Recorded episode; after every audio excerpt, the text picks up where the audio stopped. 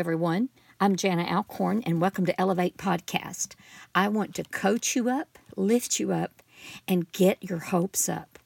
I believe that God has incredible things in store for us. If we'll just journey a little beyond, color outside the lines, and get comfortable walking in the Spirit, adventuring with God every single day. I've been on a series, and I'm just going to deviate from that series today, and we're going to talk about the compelling power of vision. I've recently been studying the life of Paul in the New Testament, who was, well, I have no words for him. Remarkable, to say the least. But I found this amazing passage in Acts chapter 9, verses 10 through 12. It says, In Damascus there was a disciple named Ananias. The Lord called him in a vision. Ananias. Yes, Lord, he answered. Then the Lord said to him, Go to the house of Judas on Straight Street and ask for a man from Tarsus uh, named Saul, for he is praying.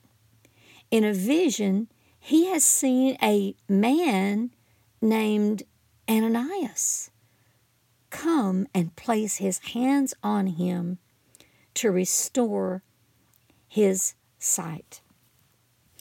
A lot of times when we talk about vision or vision casting, it's it's a goal, it's a plan. It's a strategy in motion. It's a a big p- picture and in in our world, corporations cast vision, leaders from all society, parents, school teachers, pastors, vision casting is common. It's not only done in the realms of church leadership, spiritual leadership, spirituality, but it's done in the corporate world. Vision casting. There are some giants of vision casting, and you can read those stories. You can walk up and down the bookstore and you can find tremendous success stories of people who were vision casters. They had a, a big picture. But according to this vision in Acts 9, this was a straight out of heaven vision. It, it was a game changer. It was a, a needle mover. It was a, well, I, I'd like to say it was a once in a lifetime, you only had one job assignment. And it was given to a man named Ananias.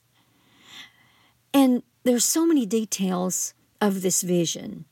But to share quickly I believe God wants to give you a compelling vision that will change the game.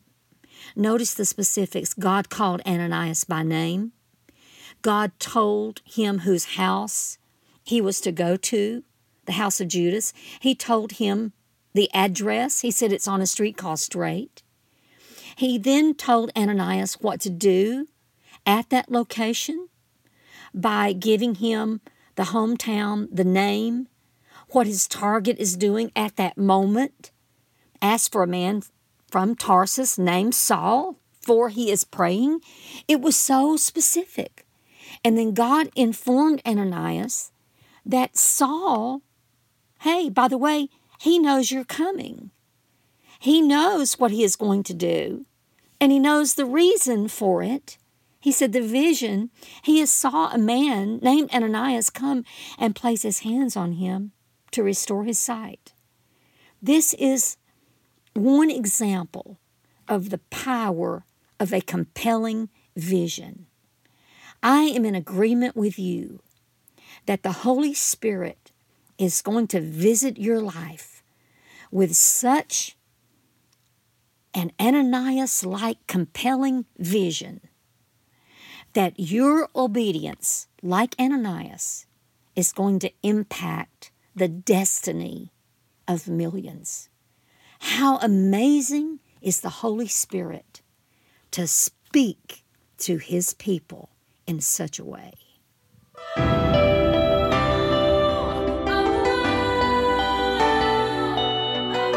Hey, everybody.